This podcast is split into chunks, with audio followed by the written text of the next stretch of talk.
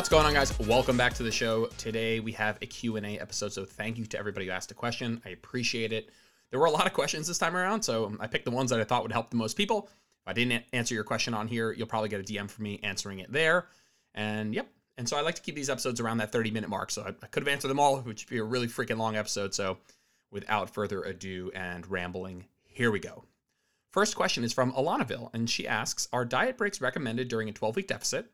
And if so, when to do so and how often? Now, the key word here is recommended. Recommended? Yes. Physiologically mandatory? No. Like, could you do a 12 week deficit without taking a diet break? Absolutely. Nothing bad is going to happen to your physiology that a diet break would fix. And as much as the, I don't know how many of you guys are familiar with the Matador study, but a lot of this, like one of the, you know, pioneer diet break studies, as much as the Matador study wants to conclude that that using the utilization of diet breaks or intermittent dieting is going to help with lean body mass retention, I just don't believe that to be the case. And for those of you guys not familiar with the Matador study, basically one group dieted for I think eight weeks straight, so eight weeks in a deficit, and another group dieted for eight weeks in a deficit, but also eight weeks at maintenance. Essentially, they were doing two weeks in a deficit, then two weeks at maintenance, two weeks in a deficit, two weeks at maintenance. Um, and that group after 16 weeks, eight of which was spent in a deficit, had uh, greater retention of lean body mass. I think also greater reduction in fat mass, maybe. Um, but that was not a comparison of apples to apples. The the group that dieted for eight weeks continuously, they tested them at the end of those eight weeks. And what we should have done is it should have been eight weeks at in a deficit and then eight more weeks at maintenance. So to equal length of both groups, where the the intermittent dieting group dieted for 16 weeks, but two on, two off you know, the group that dieted for eight continu- continuous weeks could have spent the next eight weeks at maintenance and probably would have ended with, you know, let's say the same amount of lean body mass retention. I mean, dieting for two weeks on, two weeks off for 16 weeks, or doing eight weeks in a deficit, then eight weeks at maintenance, I would have to say, at least at face value, that those people are going to have very, very, very similar results. And so, uh, don't think this whole like retention of lean body mass is a reason to do diet breaks. Now, the reason I still recommend them and this goes into a little bit more recent research by Jackson Peos, um, who just had a really just did a really really or published a really really great study on diet breaks where we proved he essentially proved that there is none of this like you know greater lean body mass retention. Basically comparing again continuous dieting or continuous deficit calorie restriction versus intermittent calorie restriction with the utilization of diet breaks. Essentially, both groups saw exactly the same results. Now, in his study, the difference between the two groups was not in the retention of lean body mass, but actually in the the subjective rating of hunger and satiety. And we saw that the he saw that the group that had diet breaks overall reported feeling more satiated across the time that they were in a deficit. And so practically diet breaks can be a really great thing to kind of break up the you know the perhaps daunting nature of a 12 week deficit. And so if you're imagine running a marathon, it's like, you know, having water breaks along the way might really be helpful. And you know, I'll take a step back and even say just knowing that those water breaks are available to you. So even if you start with the intention of being in a 12 week deficit, just knowing that it's possible for you to take diet breaks, just knowing that those water breaks are, are, are there along the way if you want them can help you compartmentalize the deficit into something where it's like, okay, and maybe every and the, the the rest of your question is you know if so when to do so and how often. I would say that there's again no rule book on this. There are some people that i know Layne Norton for himself i think he does like a three to one three weeks in a deficit one week at maintenance. For a lot of clients that i work with we do four weeks in a deficit one week at maintenance four weeks in deficit one week of maintenance. Um, and so you can pair that one week of maintenance with a you know a, a long weekend where you're going to be away or a wedding or some social events but the truth is, you don't have to take them. And if I have a client who's at the end of a four week, their four week, uh, you know, block of being in a deficit, and it comes time to take a diet break, and they're like, Jordan, I feel fine. The scale's moving. I don't have anything big coming up this week. I'd rather just push on. You know, it's the person in the marathon who, who, you know, sees the water break and you know decides, okay, well, actually, I'm in rhythm right now, and you know, I'm, I'm, my pace is going really well. I'm not that thirsty. I'll just keep going. Maybe I'll catch it on the, on the next one. Um, and so I don't think they're mandatory. I'd say they're recommended, and I do think that the Jackson Peos study shows that there might be a little bit better. Uh, you might do a little bit better with hunger and satiety with having breaks than being in con- a continuous deficit for about 12 weeks. So, cool. Let me give you a, a more concise answer to that question. Is if so, when and how often? So, are they recommended? Yes. If so, when and how often? There's no playbook on this. So, I think you know every two to six weeks having a one to two week diet break is a is a good rule of thumb. And if you happen to find yourself in rhythm and feeling totally satiated when that time comes, and you don't want to take the diet break, I think you also should feel empowered to do that. Um, I would say a little asterisk on that is that we're pretty shit at at giving into our negative biofeedback, and a lot of us are really good at convincing ourselves we feel fine when in reality taking a break is a good idea. Um, and so a lot of people are nervous to take diet breaks, and they'll say, "No, Jordan, I feel fine, it's all good," but in reality they're scared of going to maintenance. They're scared of what might happen on the scale. They're scared of, you know, going off the rails and eating in a surplus. So I would say there is some benefit to sticking to the plan, even if you, you know, part of your gut says you're doing just fine. Um, you know, we're we're we're, we're way uh, more comfortable in restriction than we are in abundance, and so a lot of times you're just afraid of what eating at maintenance, what will happen if you eat at maintenance, and that's not a fear that I would want to exist. I would want you to kind of lean into that and say, okay, if I'm afraid of this, I probably should take the diet break because it is what what scares me. Cool. Wow, long answer to the first one here. Next, Sam Viveros asks, does cre- do creatine levels reset if you haven't taken it for more than four months? Second question, is it okay to train on an empty stomach? We'll keep this short and sweet, Sam. It takes about four to six weeks for your to get to back to your baseline creatine levels after stopping taking creatine. So, do your creatine levels reset at four months? Yes, absolutely. Um, if you haven't taken it for more than four to six weeks, you're probably back at baseline. And it takes about four weeks to saturate. So, that does kind of make sense. Just, I don't actually know if there's any logic there at all, but it takes about four weeks to saturate. It takes uh, seemingly about four to six weeks to uh, uh, reach baseline again. Second question is okay to train on an empty stomach? It absolutely is. If you're doing basic hypertrophy style training, yes, you are, you know, using muscle glycogen, but it's not a hugely glycogen depleting style of training. It's not like if you're doing HIIT or intervals uh, or CrossFit or sprinting. Um, and so you can probably perform fairly adequately on an empty stomach. My my little piece of advice would be just experiment with eating a little bit before you go, you know, an hour to 90 minutes beforehand. Um, because you might perform better, you might feel better, and that might be something that you want to do. Now, you know, if you're somebody who gets up and trains within the first hour of waking up, I think it's totally reasonable to be like, fuck that. I'm gonna, I'd rather you sleep. I'd rather you sleep as long as possible than get up 90 minutes before you have to because Jordan said you got to get a meal in. Like, you're totally fine to train on an empty stomach. Absolutely fine. I think if you're training early morning on an empty stomach, the whole, you know, having some protein after your training session becomes just a little bit more important because you you've trained probably on like a ten, at least a 10 hour fast because you haven't eaten since last night's dinner and I would just try and get some protein into your system, you know, fairly soon afterwards. So don't freak out like you need to bring your protein shake to the gym, although that's a decent strategy. Um, get some protein after your training session if you're training fasted. Next question is from the greatest Instagram handle I've seen in a while. Ungraceful Potato asks, Everybody talks about tips and tricks on increasing food volume for a cut, but rarely the opposite. How would you suggest going about cutting down on the volume after a cut? Many still hold on to their diet tricks weeks or months after and can find it hard to let that habit go due to fear of hunger, maybe. Now, I love this question and I bumped it up all the way to the beginning of the podcast here because I absolutely love it. Now, so what basically the question is saying is like, you know, when you go into a deficit, some of the things you do, you increase food volume, right? You probably eat more fruits and vegetables because they're lower calorie, higher volume. They're higher satiety due to likely higher uh, uh, higher fiber content. You eat more more lean proteins, and so you're, you're strategizing around getting a high satiety per calorie ratio for the foods that you're eating because your total amount of calories is low. So you need to make the most of those calories so that you can fight hunger, so that you can succeed in fat loss. Makes total sense.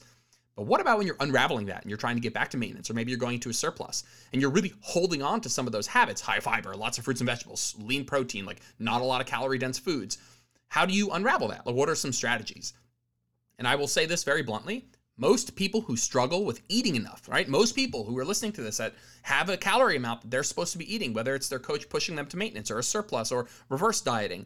And if you are struggling doing that, it's very likely that you are still demonizing certain foods here's the deal you always have room for a PB&J. And so somebody who's like, yeah, you know, I'm really just, I'm, I'm struggling to hit my 1800 calories in my reverse diet. It's like, no, you're not. You're not. You're struck. You're not struggling because you're too full. You're not struggling. You're struggling because you're still demonizing the kinds of foods that might really help you get there. You're still worried that a PB&J, a bag of chips, you know, a, a, fattier cut of meat or a slice of cheese or eating the whole egg versus egg, you're still afraid that something bad is going to happen.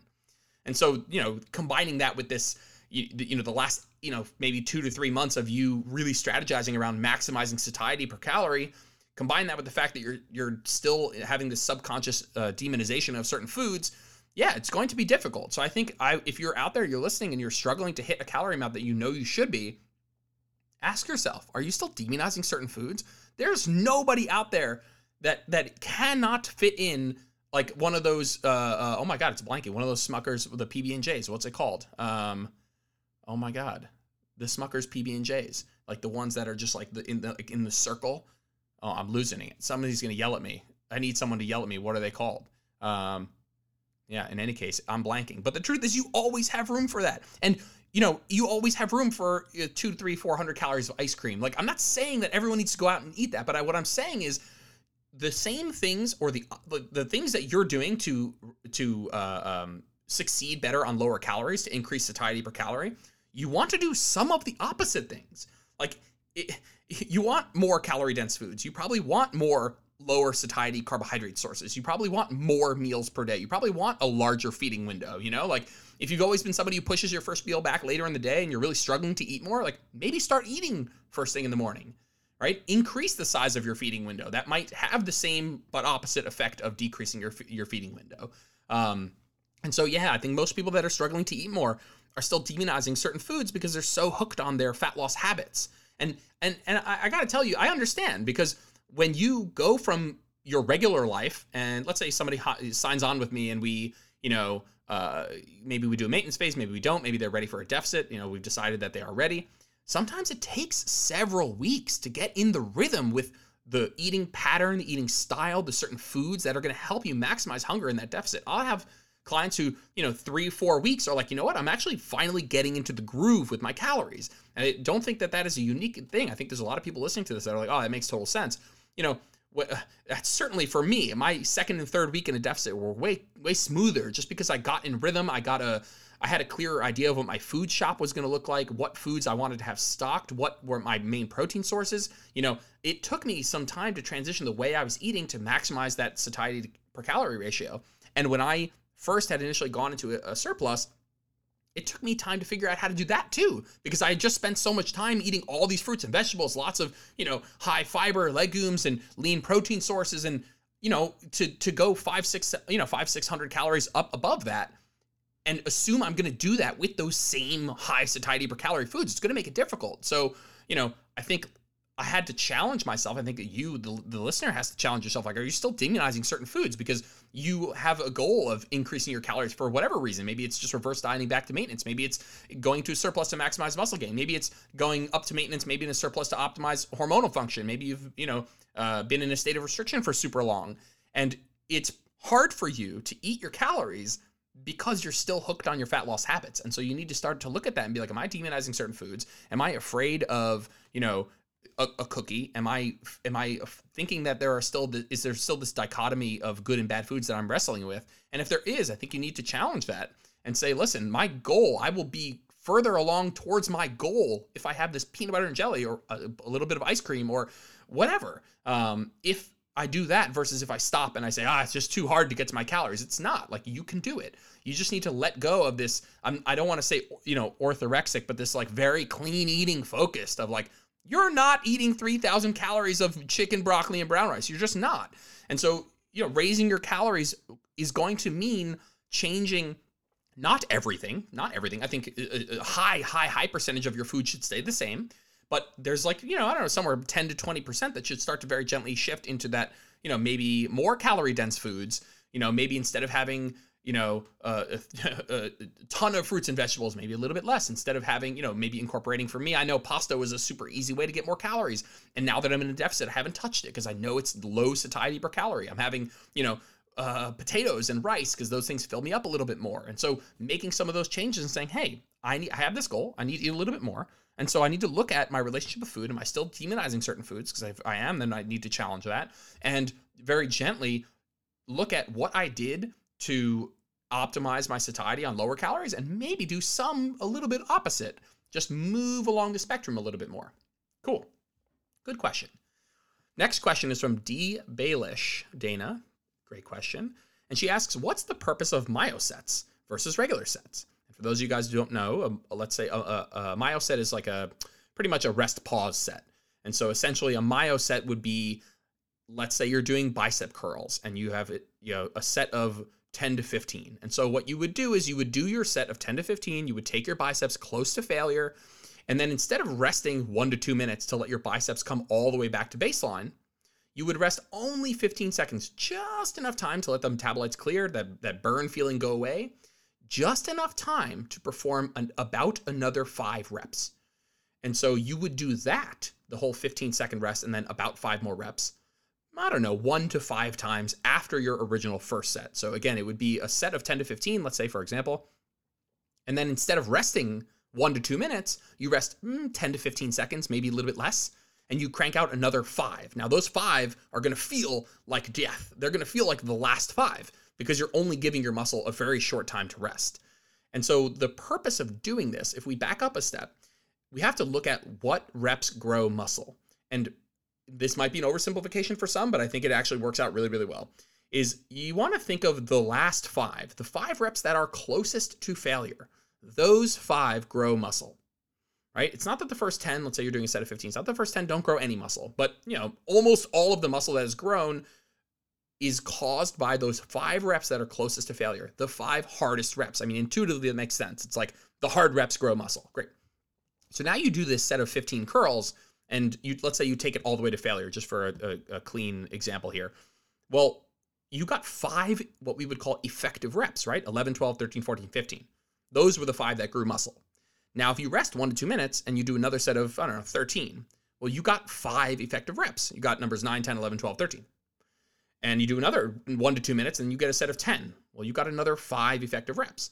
And so what myosets do is they actually all they are is a time saver and so basically, I would say they have a good stimulus to time ratio, and it allows you to kind of mimic those three straight sets, but in a much shorter time. So instead of doing a set of 15, then resting two minutes, set of 12, and then resting two minutes instead of nine, all of which in three sets, you got 15 effective reps, right? Five, five effective reps per set.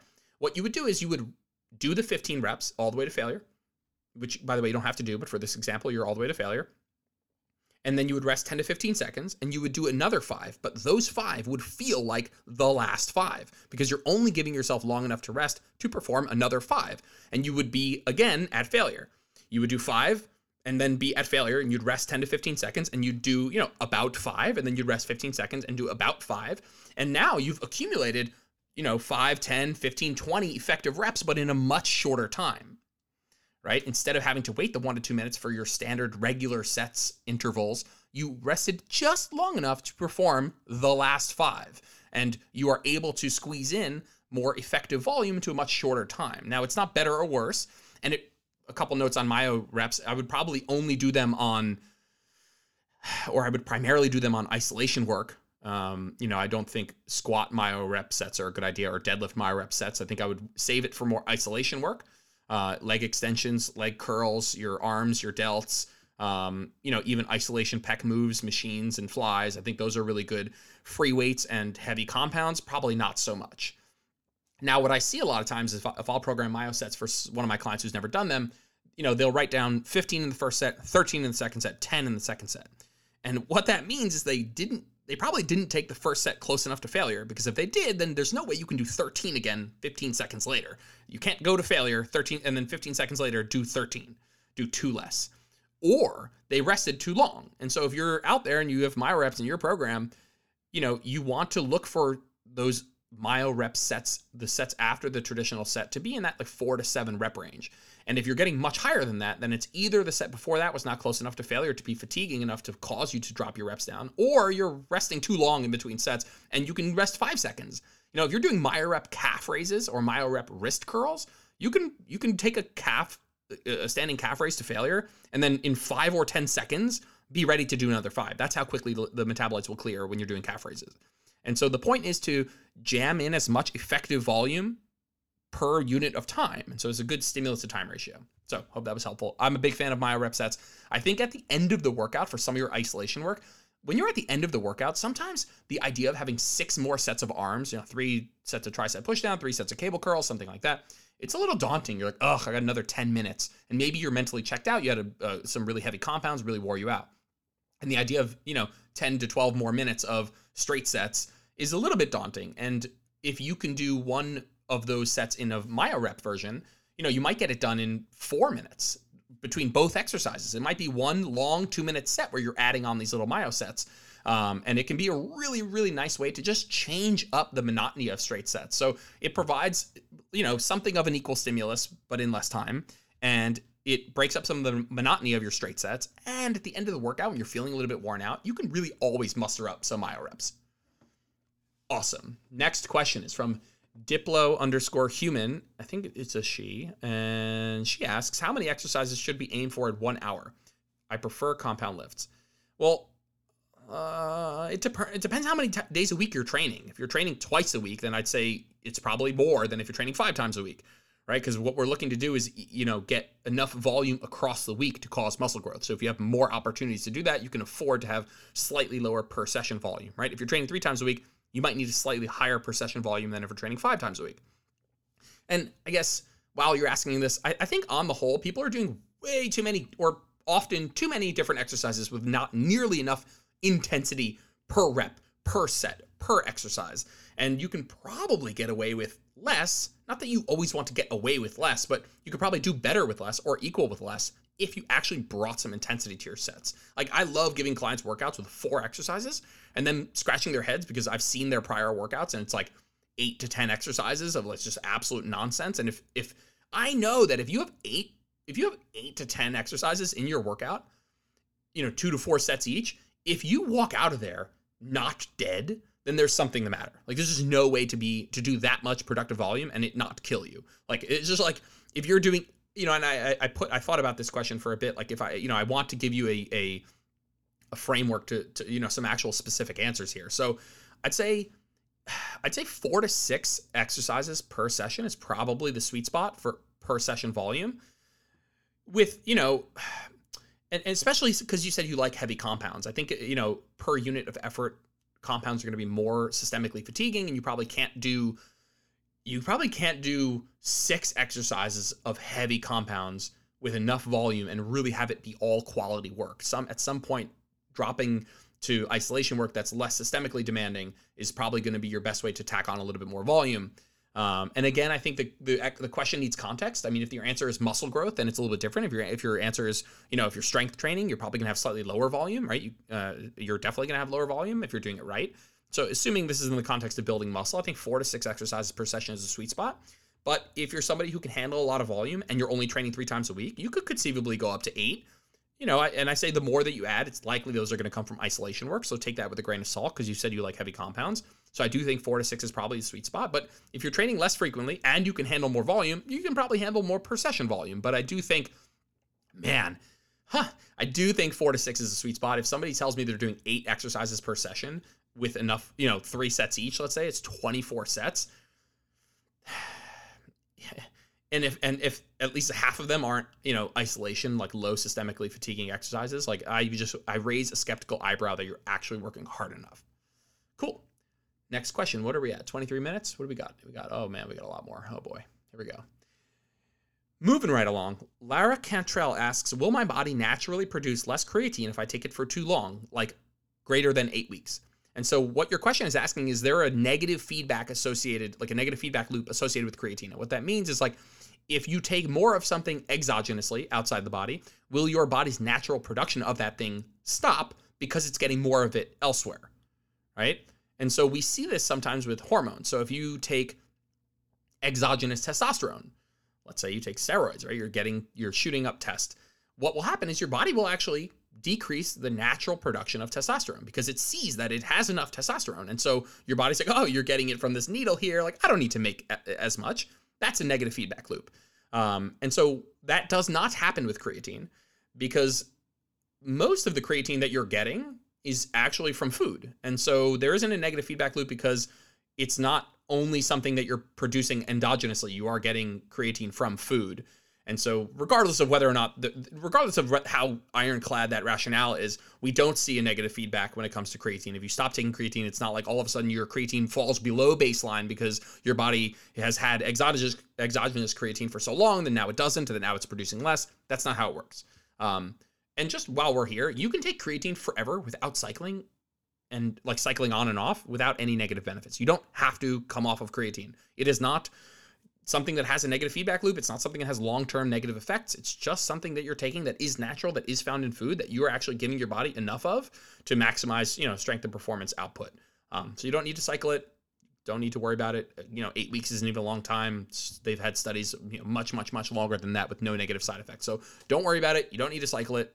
Just take it and just forget that you're taking it and just keep taking it because it's not something that you're going to see some drastic, crazy effect where you start doubling all your lifts. Like just take it because you know it works, because it does. Is this extremely small percentage of the population that are creatine non-responders, so you can just assume that it's working in the background. And so just take it. Don't feel like you're going to get much stronger, but it's working. It absolutely is. Next question. Taryn Huber asks, How long is a deficit recommended? I've had less progress recently. Two parts to this question. How long is a deficit recommended? And is that relevant to you having less progress? Uh, first part is how long is the deficit recommended? 8 to 12 weeks is probably the sweet spot at, at, at a clip. Up to 16 weeks if, you know, you've had more weight to lose or you have more a little bit more weight to lose you can probably see you know be totally fine. It's just let's just sum it up as the heavier you are the more weight you have to lose the longer you can go into a deficit with, before seeing necessarily those detrimental effects. But i'd say up to 16 16 probably being the maximum. Or until you lose about 10% of your body weight and so the whole 8 to 16 weeks let's call it that length is really two things. One, it's uh, representative of trying to take care of your mental health. And so part of that 8 to 16 week bracket is like, man, spending longer than that in a deficit might just be mentally, psychologically super fatiguing. It also represents the amount of time in which people will lose about or can lose about 10% of their body weight. So I'd say it's more important, probably. Actually, it's important to see both because being in a deficit for 8 to 12 or 16 weeks, regardless of how much weight you lose, is independently fatiguing. It's psychologically fatiguing. And if you lose 10% of your body weight, regardless of how quickly or how long you were doing it, you've lost a meaningful amount of body weight that it has had an effect on your metabolism to the point where it's probably worth spending some time at maintenance to kind of combat some of that metabolic adaptation. And so 8 to 16 weeks is great because it both represents the amount of time you might lose about 10% of your body weight, but it also represents amount of time where shit, it's just really psychologically fatiguing. So the second part of this question is I don't know if it's the length of your deficit that's causing progress to stall. Like maybe you're not being adherent enough. Maybe you've been you've metabolically adapted to the deficit now that you're a little bit smaller and, you know, there's a subconscious reduction in NEAT that happens when you go into a deficit. It's like maybe your calories just need adjusting. Uh, you know, I don't know if it's the time spent in a deficit that has made you either less adherent or metabolically adapted. But yeah, I would I would go through that. And I actually have a video, a YouTube video, what to do when weight loss plateaus, I'll link it in the description. It will show you what your options are and how to go about figuring out what's right for you. So I, I don't know if that's why you haven't been making progress, but hopefully that gives some context as to, you know, why you might want to take a break given where you might be in this, you know, 8 to 16 weeks or about 10% of your body weight. Um, I guess being thorough here, if you, what does taking a break even mean? I'd say I would take at least half the time that you spent in a deficit at maintenance to have an you know somewhat of an equal and opposite effect on your metabolism. Give your body enough food for a long enough time and to make some meaningful changes. To satiety signals satiety hormones other hormones and it will just allow you to kind of get back to baseline so that if you want to diet again you can and doing it from a safe place. Um, cool. Awesome next question from jay woods by flow best advice for women dealing with hashi and menopause metabolic double whammy first for what goal? For fat loss, for muscle gain, like general life advice. Um, you know, you might have a slightly reduced metabolic rate, but I guess without any context to the question, my advice would be recognize that yes, you have some slight disadvantages here, but it doesn't help you to play the victim. There's still a lot you can control. And I mean that in an empowering way, not in a discouraging way, not in a offensive way. Just don't think, you know, worrying so much about what you can't control which you know Hashimoto's is something that you know the control is subjective. You can control it to some degree. Medication, if it's affecting your thyroid, we could talk about that. And so is the menopause from some degree. And I guess my next piece of advice would be go listen to my podcast with Amanda Thebe, who wrote a wonderful book about menopause. I think she calls it Menopocalypse, which is amazing. Best name ever. Um, I'll link that in the description as well. And, and I suggest buying the book because she talks a lot about this idea of embracing what you can control and not spending too much mental effort on the stuff you can't control. But she also talks about, uh, you know, trying to normalize this whole hormone uh, hormone replacement therapy as something that is a totally viable option or at least something worth exploring for women. So I would definitely explore that. I would see how it marriage or how it marries up with your Hashimoto's. But man, if if your Hashimoto's is is putting you in a, hypothyroid state, I would absolutely be taking care of that with a doctor. And so I think the the Hashimoto's is something that is you should you should be working with a professional to make sure that it's having the least effect on your life that it can. Um, not everybody you know gets to a stage even with medication where it plays no part in their life. And so I would absolutely be working with a healthcare professional on that to get your thyroid levels straightened out. Um, yeah, yeah. I don't want to see you play the victim. I want you to recognize that maybe there's some slight disadvantages, maybe a slight reduction in metabolic rate, but there's still a lot you can control. And then I would definitely go listen to Amanda's the podcast with Amanda, buy her book, start to, uh, um, you know, I don't know how much you've talked about menopause with your doctor, but start to understand kind of what is going on from a metabolic perspective. And you know, it's less than you think. It definitely exists, but there are reasons that menopause is harder to, to let's say maintain body weight, let's say, or maintain levels of fitness, whatever, that are outside of a reduction in mod- metabolic rate. I guess I don't know too much about you or the context, so it's tough for me to give advice. But I would maybe maybe consider with big asterisks the word consider avoiding super high intense exercise like CrossFit or uh, HIIT a lot of HIIT training uh, can be super taxing on the body and maybe not the thing you want to be doing right now if you're hypothyroid. Um, I maybe would consider avoiding long periods of fasting, especially as a woman. We just don't see, or at least theoretically, that women aren't don't respond as well from a hormonal standpoint to long periods of fasting. So if you're doing intermittent fasting, I would at least reconsider doing that. You know, I don't think it's the end of the world, but maybe keep your fasting periods to maybe 14 hours instead of 16 to 20. We, we do see that women tend to respond differently to that that uh, level of stress that comes with long periods of not eating. Uh, and then I would maybe avoid lower carbohydrate dieting. Um, tends to also not be super helpful, especially when combined with the super high intense exercise and maybe stress from periods of fasting. And then I guess I would also make sure you're getting enough fat. I think getting enough fat, you know, at more than 0.4 grams per pound, uh, 0.4 grams per pound or more, uh, it would be where I would want to see you. So hopefully some of that was helpful. And uh, cool. Next question is from KJ Macros. She says, Love your podcast. Thank you. I'm starting a mini cut. Should I cut my calories each week if I'm seeing results, even by just 50 to ensure continual progress? And I'm going to, just for context, I'll see if I'm, I'm going to answer this question in the context of just doing a regular cut. And then I'm going to see after I answer that if I would have a different opinion as for a mini cut. So let's say you were doing a regular cut. Should you cut calories each week if you're seeing results, even by just 50 to ensure continual progress? I think every trainer on earth would say absolutely not. If you're making progress, leave everything alone. I don't I don't know if I disagree with that as a decent like a default way of thinking because I do think this idea of like racing to the bottom, racing to the lowest calories doesn't always end well or usually doesn't end well.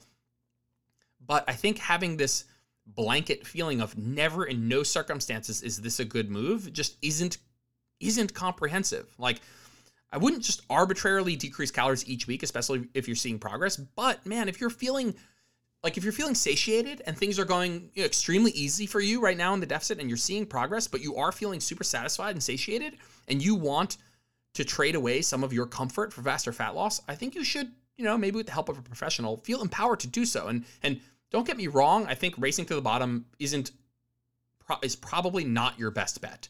But like why is somebody else get to, why does somebody else get to decide that you're not allowed to decide to suffer more for less time like if i said hey you can do 16 weeks in a moderate deficit or 8 weeks in a slightly more aggressive deficit like inherently from a from a, a, a, a like philosophical standpoint here like the, the, you cannot say that one of those is better or worse. Now you can say that each one has a pros and cons, and that aggressive, more aggressive dieting has certain stipulations to it that you know doing it alone and not understanding the context and not being you know maybe skilled enough with nutrition to kind of manage hunger. Like there are certain things that aggressive dieting is there's certainly cons.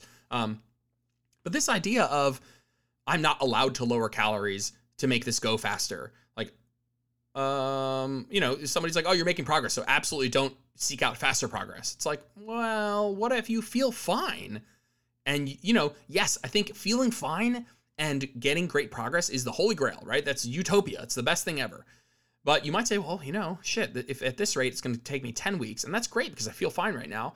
And maybe, you know, going a little bit lower right now, maybe it'll take me six to eight weeks. And maybe that's a trade I'm happy to make. Maybe I regret that trade. Maybe I my hunger picks up exponentially and and uh, you know, I, I look back and say, man, I really wish I had those four weeks of really easy gains. Yeah, but maybe not. And I've had clients who do do much better with a little bit more aggressive dieting and a little bit more discomfort. And it's you know, man, I'm not saying everybody should do this. I don't think most people should. I think most people should embrace what you just said of like, I'm making great progress and it's not costing me a ton of hunger. But damn, don't think that that's fair to say that everybody should feel that way all the time in all contexts. Um, cool. I, I, just did a whole podcast with Kim Schlag. If you guys don't follow her, she's the best. Uh, at Kim, Kim Schlag Fitness. I think her fit, her podcast is called Fitness Simplified. Um, we just did a great podcast on the uh, um, this idea of making voluntary changes during your deficit to kind of make it work the best for you. And what are the trade-offs that come with that? It's a wonderful episode. Absolutely loved it. Go check it out. I'll link it in the description. Such a good episode. All right what do we got? We got three more. Here we go guys. We're at 35 minutes? Okay we'll go to 40 no big deal here. Katie may main asks always heard lifting your elbows during, during a curl is bad. Is this true I don't think it's a I don't think it's bad advice to keep your elbows at your side during a curl because I think most people that's going to do more good than harm. You know, it's going to make people's technique more crisp. I totally agree with that.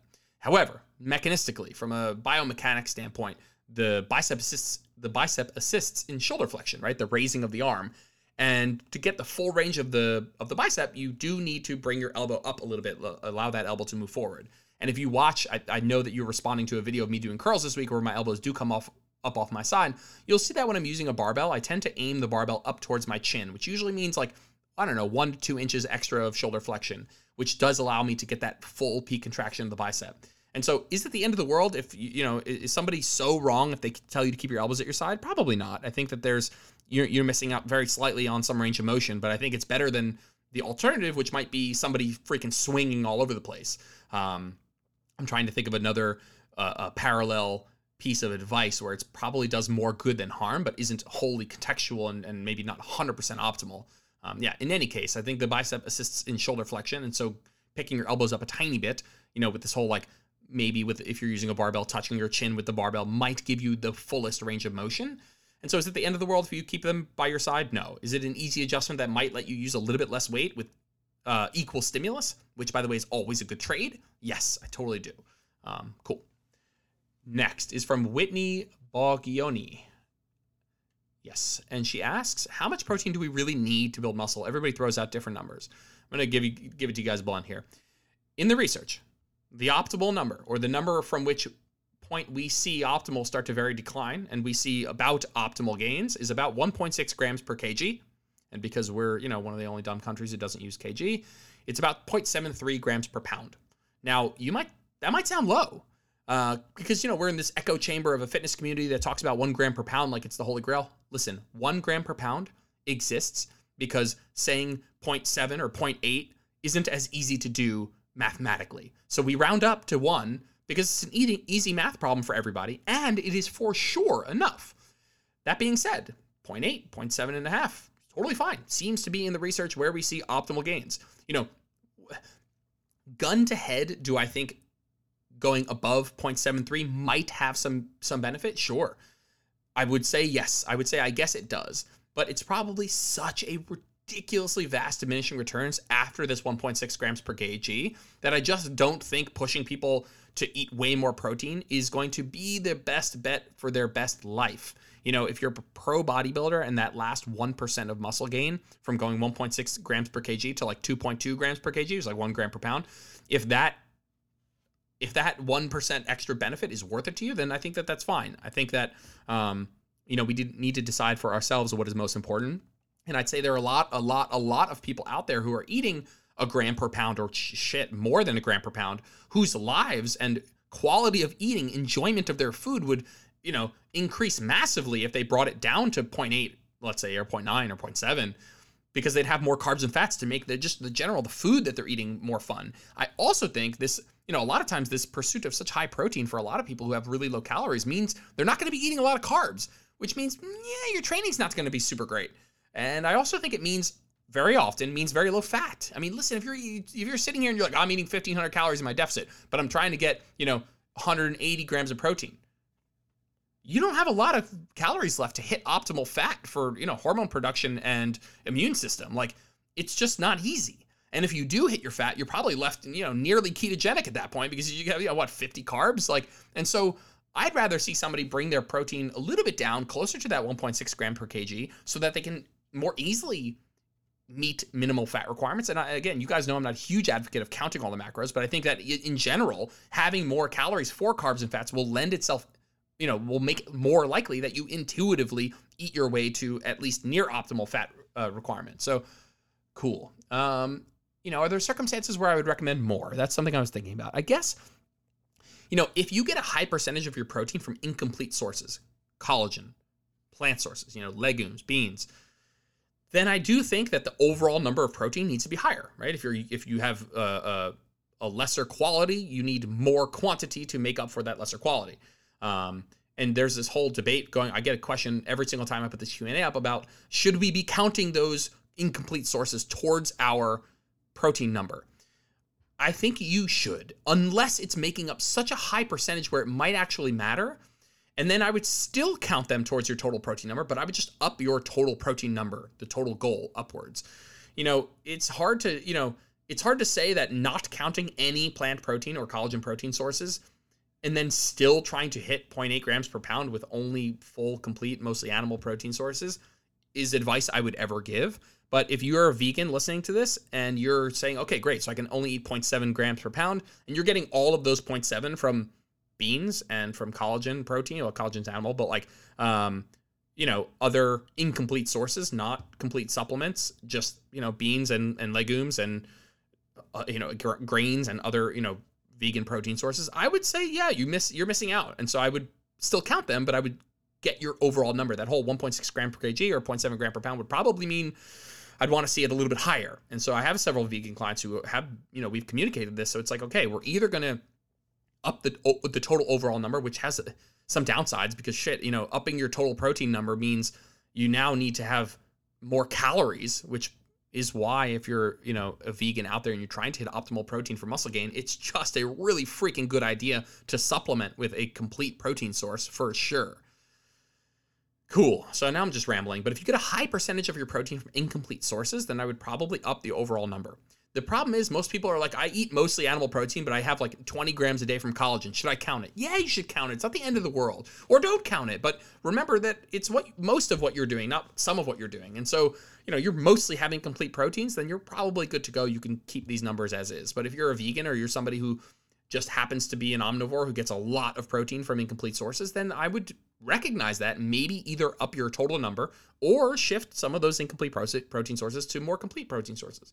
I guess the other two scenarios where I would advise more protein is if it keeps you more satiated. If you know that going up to a gram per pound keeps you more satiated and that's something you, you value, then great.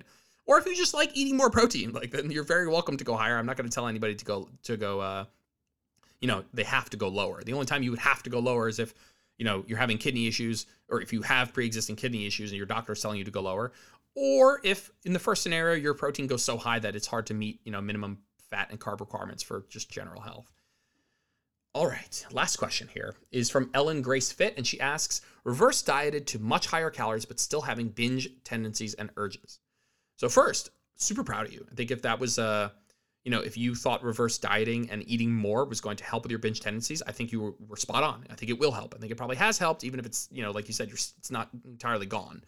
And so we have to look at, again, this is not my area of expertise, but we do know that binging, binge tendencies and urges come from underlying forms of restriction. And so what I think you've done is you've you've fixed the restriction portion of things that is coming from calories. Restriction of calories can often, you know, spur these binge tendencies and urges. However, restriction doesn't just come from the quantity of food, it comes from what you're eating. And so, you know, one, I would say, listen, the longer you spend with more calories, the the more likely it's going to be that this is going to continue to get better. Right? The more the longer you spend with a feeling of abundance where your body physiologically is getting what it needs, then I, I think the longer or the more it will help over time. But it's also possible that you're not restricting calories anymore, but you're still restricting yourself on certain foods. And so maybe physiologically, you have what you need but psychologically you're still de- demonizing certain foods you still you know subscribe to this dichotomous good or bad mentality and that by itself independent of calories can spur these binges And so restriction is more than just calories. And while I think you did a freaking amazing job getting your calories up, I mean, amazing, because I know that that can be a difficult thing, be scary, especially if the scale goes up.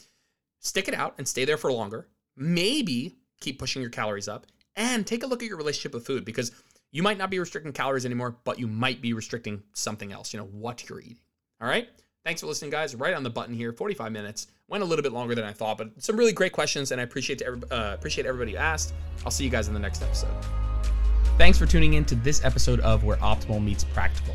If you liked the episode, it would mean the world to me if you posted a screenshot to your social media or left a five star review on iTunes. That stuff really helps. If you ever want to get in touch with me, just shoot me a DM on Instagram at Jordan Lips Fitness. I'm always around to chat. Thanks, guys. Have a good one.